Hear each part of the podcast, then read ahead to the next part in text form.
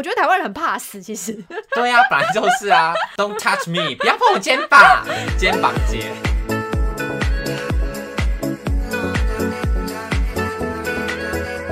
欢迎收听我是新来的我是玉和，我是宝。健，今天的主题呢，稍微沉重一点点，但是有一些我觉得是蛮需要跟大家聊一下的。有点寓教于乐啦。对，就是韩国的梨泰院踩踏事件。这个新闻应该无人不知、无人不晓，但我们还是先帮大家简单科普一下。好的，简单来说，就是梨泰院它是一个呃充满异国风情的一个观光区。嗯。然后他们在万圣节呢，就是会有一些例行的活动，就大家都知道要去那边参加一些变装啊、party 啊，然后那边有一些夜店什么的，所以那边就是一个有点类似那种耶诞城的感觉。对对就是大家圣诞节到了就会去板桥，然后在韩国就是万圣节到了，大家就会去梨泰院。没错。所以那天就聚集了大概十万多个人吧，嗯。然后再加上因为梨泰院他们从捷运站出来呢，有一个特殊地形，就是有一个窄窄的斜坡嗯小巷子，要从那个斜坡上去呢，才可以进到他们主要的街道。嗯所以那个地形呢，就会造成他视线的死角。就你从下面，你其实看不到上面有多少人，嗯然后再加上它是一个斜坡，所以只要有人跌倒，或者说只要有推挤的话，那个地方是很容易踩不稳就跌倒的。哦，骨牌效应，对，所以就是人真的太多，然后又缺乏适当的人流管制跟指挥，所以就造成一些死伤惨重的部分。我看到的时候真的是觉得超级夸张。很可怕欸。因为我是当下马上就看到新闻，就事发当下，好像台湾时间十一点多吧，就是嗯刚有新闻的时候，对然后那时候都还是一些比如说爆料公社传流出来的画面，就不是官方的媒体的一些官方的新闻。种流出来的画面最恐怖，因为它最恐什么马赛克都没打。对，他就是现场转播的那种感嗯觉，就是可能别人发现实动态，然后就看到就是路边躺了一排人，然后疯狂 CPR，很像很像在看电影，嗯就是你真的无法想象这种事情会在真实生活中上演。对，然后我就不禁回想了一下，我人生中有没有这样子的人挤人的事件？嗯因为因为我其实看到那个新闻很难过的是，我不知道为什么这种事件下面还会有酸民哎、对，就是那种脸书或者说赖新闻，就会有酸民说什么人多的地方不要去啊，什么这我就觉得很哎不解，这有什么好放马后酸的？炮，谁知道会发生这种事情？啊你用脑子想一下，他们如果知道后果是这样，谁会去对啊，啊，你看大家去跨年还不是都安全的回来？就谁知道会发生这种遗憾的事情？反正就是因为有那些酸民，我就会想说，不是人，人家就不是那种就是。知道那边有危险还要去的那种心态，嗯就有时候是你真的无法预期当下会有这么多人。它就比如说。对，比如说我近期体验到那种人挤人的活动是呃七夕的大稻城烟火，嗯然后我其实平常是不太过节的人，然后今年是我的两个女生朋友约我去，嗯，然后我们就很早就去了，因为他那个烟火大概就是可能八九点开始放吧。好像是。然后会有一系列的活动，还有舞台区，然后原子少年在那边唱歌跳舞什么的，对，然后还有一些小市集啊什么的，反正它就是整个合体，大稻城很长一条嘛，整个合体都有活动。然后我跟那些朋友呢，就是我们对那些活动没有兴趣，我们就只是想要去看烟火，所以我们大概就是三四点，就是太阳还没有下山之前，我们就已经拎着手摇杯，在那个合体旁边的草原上面找到一个空位，就定点坐在那边聊天拉塞。然后时间到之后，一回头发现，哇，怎么人这么多？时间到了到几点？就大概七八点吧，就嗯人真的超级多。因为原本就是你可能还可以在草皮上稍微物色一下，哎、这边点好像比较好啊，那边的点比较不好啊还可以选位，置。到后面是你完全你连一个脚掌要塞到一个位置进去都有点困难，就人真的太夸张嗯多了，我觉得有点可怕。但是因为在草皮上，大家其实坐着，然后也没有人推挤，然后嗯也有栅栏啊什么的，所以你就只是觉得哦，人居然可以这么多，然后很惊讶，嗯然后大家就是很开心的看完烟火之后，就大家都要往同一个方向离开，有点像跨年一样，就大家目的地都是差不多的地方，要去搭捷运啊什么的。但是大道城它那边也有一个地形特殊的地方，什么？因 为大道城它不是河边吗？对啊河边所以它其实距离大马路是一整排的堤防，嗯它是有高墙的嘛。嗯，所以它其实出入口的地方就是有零星的几个水门，嗯那那个水门其实也不宽哦，那水门就大概两两道车道的宽度，嗯就两台汽车可以通过的宽度而已。嗯然后你想想看，真的超级多人，一整条河的 草原上都塞满了人类，然后所有人都要从那个水门出去的话，会有多塞？哦，然后我就记得那一条路，我们原本走进去，白天走进去的时候大概三分钟吧，后来要出去的时候，我们走了大概四十分钟那么久。那么夸张？真的很夸张，就是你看不到尽头。嗯，因为它它那个就是一长条的路嘛，一长条路你其实应该要看得到尽头，可是因为它稍微有一点往左边，呃，往左边转弯的地方，所以你就会远远的看，看到你的视线的尽头都是人。头，嗯。都是人头，真的超级恐怖，而且我又很小只，嗯。像这是梨泰院，它史上最惨重的就是小只的女性。对，就是女性，然后比较瘦弱，比较容易跌倒，或者说比较矮，比较容易吸不到空气的。像我这种 就是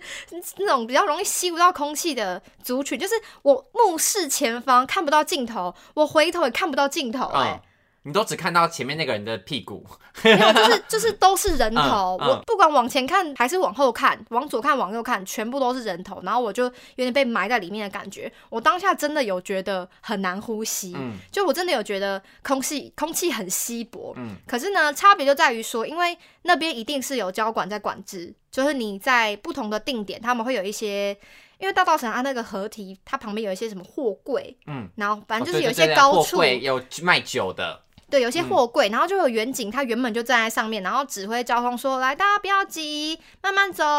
不要推挤，慢慢来，慢慢来。”这嗯样，然后你就会看到有人在指挥。所以虽然人真的超级无敌夸张多，就是我完全看不到尽头，但是其实没有任何两个人的皮肤跟皮肤是贴在一起的，哦，就是你完全不会去触碰到别人的衣物。嗯对，所以我觉得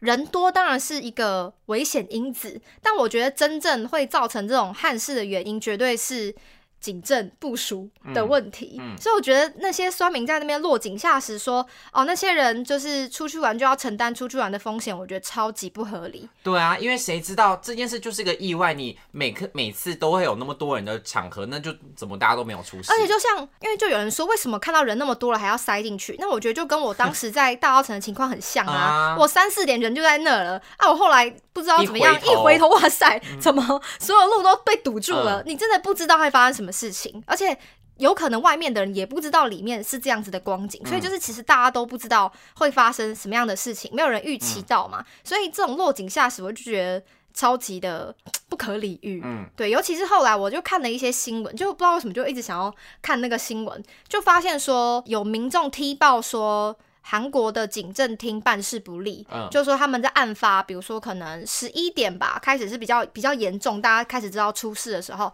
但其实他们在六点多，就案发前四个小时的时候，就已经就已经有高达十一通的通报电话，嗯报案的电话，就他们打去警察局说这边好像有人要被压死，就是人真的已经太多，你们可不可以做点什么？然后警察就悻悻然的问他说：“哦，那你确切的地点是在哪里？”然后民众说整条街都是，然后就就还是没有加派警力，嗯，对，所以现场是没有人指挥的，因为总统他现在的随扈，就是之前嗯的总统，好像每个人身边的随扈都只会有一个，大概忘记是几个，好像五十几个还是多少的。然后他现在总统随扈要一个人要到两百多个人去护他，哎，然后等于是说，因为之前梨泰院他们已经不是第一届办万圣节活动了，嗯他们不是一直是行之有年的一个传统嘛，嗯但之前就是可能人潮像去年没有到那么多人，就是。参加人数没有那么多，但他的警力却是今年的好几倍。然后今年是哦人非常多，因为疫情了嘛，解解封解封，嗯然后加上呃，就是人潮外观光客也去，然后本地人也去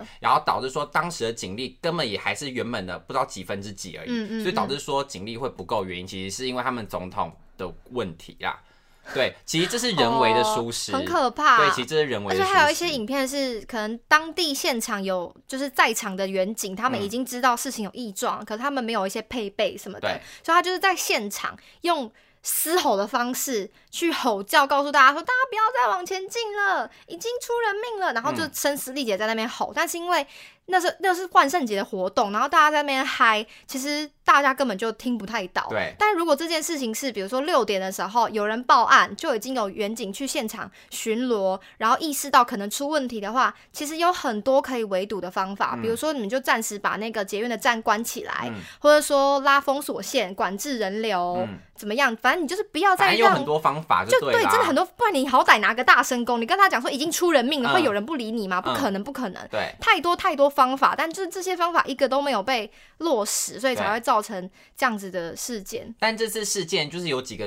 疑点啦，嗯就反正呢，就是后来大家就是比对那个很多受害者，但他是幸存者，嗯他有就有上网 PO 一些自己的那个不能说心得啊，就说自己的那个回忆这样子，嗯然后就很多人都指向说，当场是为什么会发生这件事，是因为有人在推挤推，就有人嗯是有男生故意在那边推。就在那个不是斜坡的顶端，然后就嗯故意往前推，说推吧推吧，再挤一点再挤一点。嗯然后是他好像他们都说都有目击到说，就是从一个人开始挤了之后，然后导致这样一连串的骨牌效应发生。所以其实怕这件事，如果大家假设都很安分守己，或者说大家都很乖乖地走在路上，你就是可以快快，也不能说快，就是可以慢慢的消化那个人潮。因为一般的情况下，你真的不会愿意跟人家皮肤碰皮肤。对啊，对啊。所以其实你真的不要推挤，真的不会有事情啊。啊，嗯嗯嗯就是因为后面有人在推，但是这个事情当然也不能说是不是真的就是他的问题，但是有有那么多目击者都有嗯发现这个问题，那代表说的确他也是难辞其咎。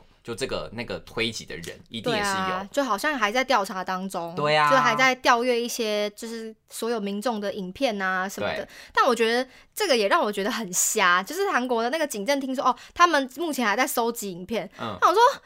六点多就有人报案了，然后你们现场没有人在那边。观测还是记录还是什么监视器画面什么的，然后你嗯还要靠民众的那个社群软体在那边捞，没有，我觉得他们就是在推卸责任。就很夸张。啊，不是大家都是这样，不管哪个国家的犯错，就是一有这种事情发生，警警方单位一定都是赶快推卸啊，说哦这个跟我们这边没关系哦什么什么的，因为他们这次出事情也是把所有的事都推给忘记是消防局还是什么的局长出来讲话，嗯。然后总统他们就是全部都安静的到不行啊，就首尔市长也没出来讲话，什么都没有说，然后导致说就那个人他已经很辛苦到要在现场去调度那个人力去现场嗯。去指挥，然后还要站上那个就是还要开记者会跟大家讲，大家觉得说为什么都是他来讲，就很对啊，为什。么都是这个小人物在这对？啊，所以其实真的就是会这样互相踢皮球的原因在这里啦，好就没有人想承担呐、我觉得主要原因是这个。可怕。嘿呀、我觉得这个梨泰院事件真的是最可怕的原因，是因为大家就是有几个像我刚刚提到，就是可能有人在推或说干嘛，但是听说啦，这个也是里面有受害者讲的，嗯他说会大家会一开始会觉得说哦。好像没什么没什么原因，是因为警方来、警察来的时候，大家以为他们在 cosplay，、哦，就是因为大家不都穿的是奇装异服，奇装异服，然后大家就以为警察来的时候，以为是有人扮的，哦所以就没有把它当一回事，你知道吗？哦然后才导致后面才有那么多状况发生。而且其实梨泰院这件事，还有一件更我觉得更毛骨悚然、更恶心的，就是后来呢，韩国就是反正就是有一个男生，他就在论坛上面就有写一篇文章说，大家千万不要帮随便的女生做 CPR。我之前就是帮什么什么帮路边的女生 CPR 之后，我就被抓走，因为我反被告性侵什么的。然后就在那边告诉大家说，如果你在路上看到女生，就是可能像这样呼吸困难或者干嘛的，千万不要帮她做急救。然后呢，底下就有很多人说什么没错，什么什么女生就这样碰不得，什么巴拉巴拉。然后后来呢，就有新闻媒体去看到这篇文章，就去问那个原 po，就说那请问你的报案编号什么？因为你不说你被提高，那你报案编号什么给我们？根本交不出来，后来就删文了，代表说他根本就是乱讲话。怎么会这样你？就知道其实真的很可怕，就是很多人都是想借由这种事件，然后去好像讲谁的想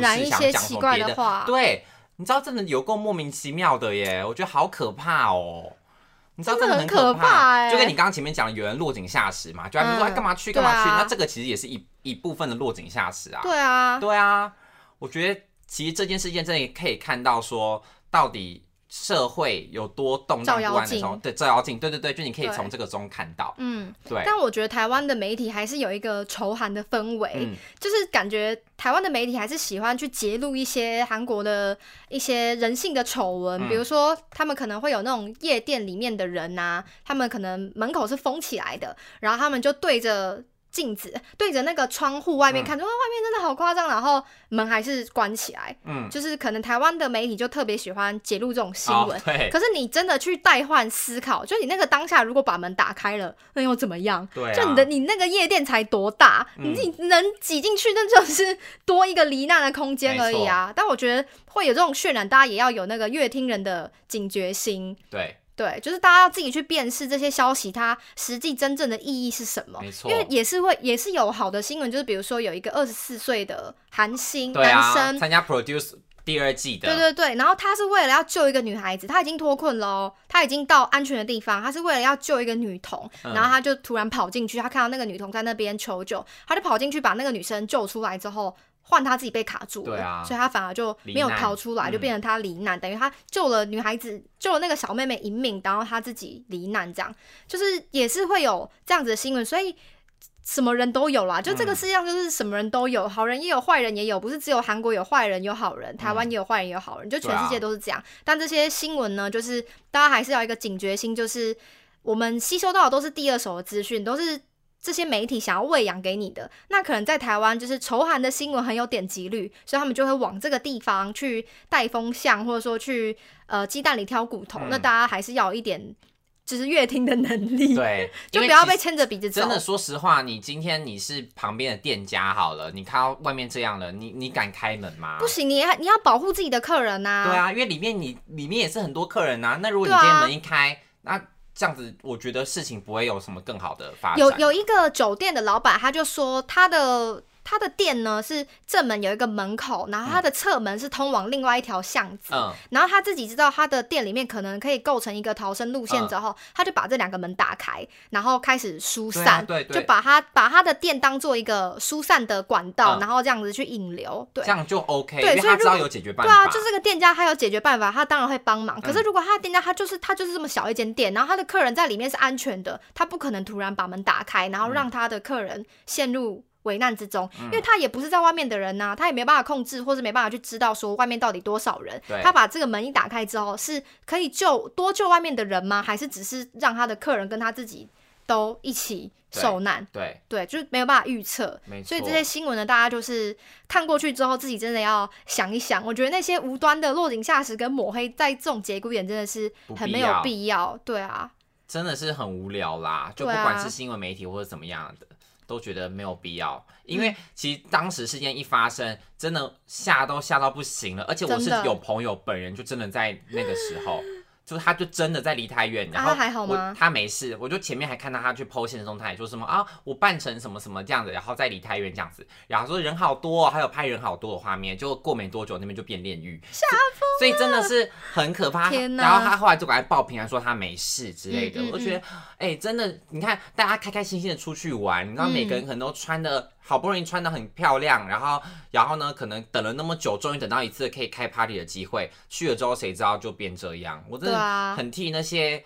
那些那些朋友或者说他们的家属感到都很很惋惜，真的很惋惜耶，对啊，对啊，因为还有很多外国人，嗯，对。对，我还有看到一个新闻说有个泰国的留学生，嗯。去那边罹难，然后家属没有钱把他的尸体运回来，天哪。因为，好像要三十几万嗯，大体运送，三十几万运回来，但他们就没有钱，所以他们就现在还在想要怎么办这可能要。募募款，对，啊，你看真的很可怕，因为这件事情让韩国，他是说继四月号之后的最严重的一次的这样的危的公共灾害，对灾嗯害，然后他们国家就哀悼了，哀悼五天还是几天吧，哦，所以这停止。停止一些娱乐活动，对对。对，然我觉得这是必要的艺人什么的，他们现在连 IG 什么都不敢发，然后甚至把之前发的万圣节的文章全部都删光光。嗯嗯，嗯，就觉得很难过，真的是算是共体时间啦。对啊，还有另外一件事情是，我觉得大家也可以稍微了解一下，就是替代性创伤嗯。这个东西。因为我那几天真的睡不好觉、哎、嗯。我真的就是想到，不知道为什么就会一直